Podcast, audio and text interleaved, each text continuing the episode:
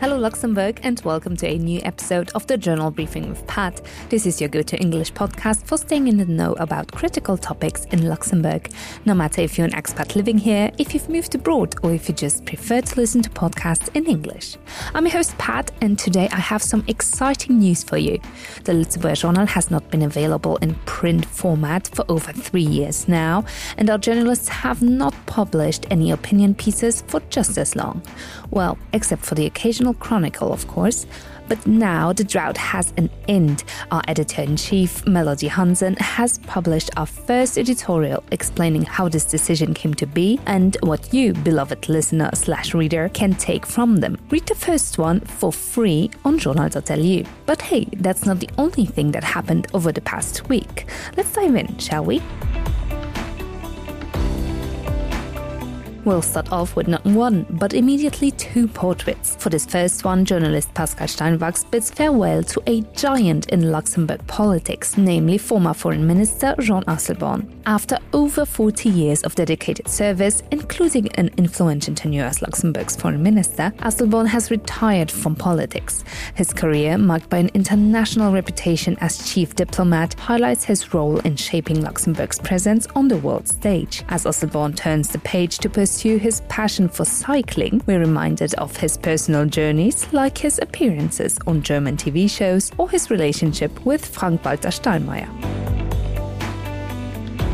The second portrait is delivered by journalist Audrey Somnard, bringing a spotlight on film music composer André Dziezuk. Working from his home near the French border, he's the mastermind behind the soundtrack of Rivière Perdue, the latest hit on French TV channel TF1. He shares his insights on the changing landscape of music production and copywriting in the streaming era, noting the financial challenges faced by composers today despite their critical role in cinematic success.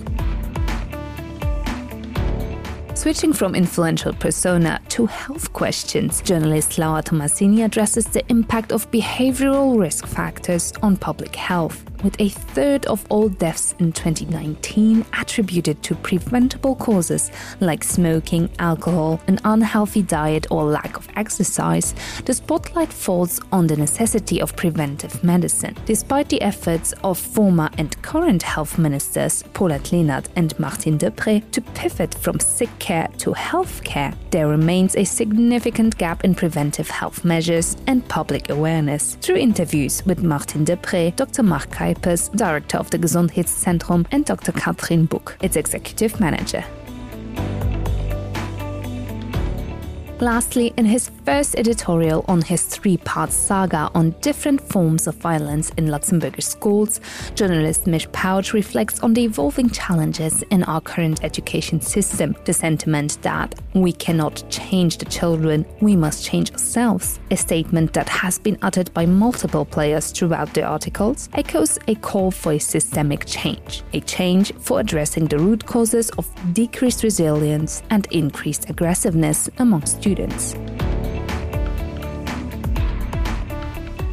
And you're now up to date with the most crucial stories on the Lëtzebuerger Journal.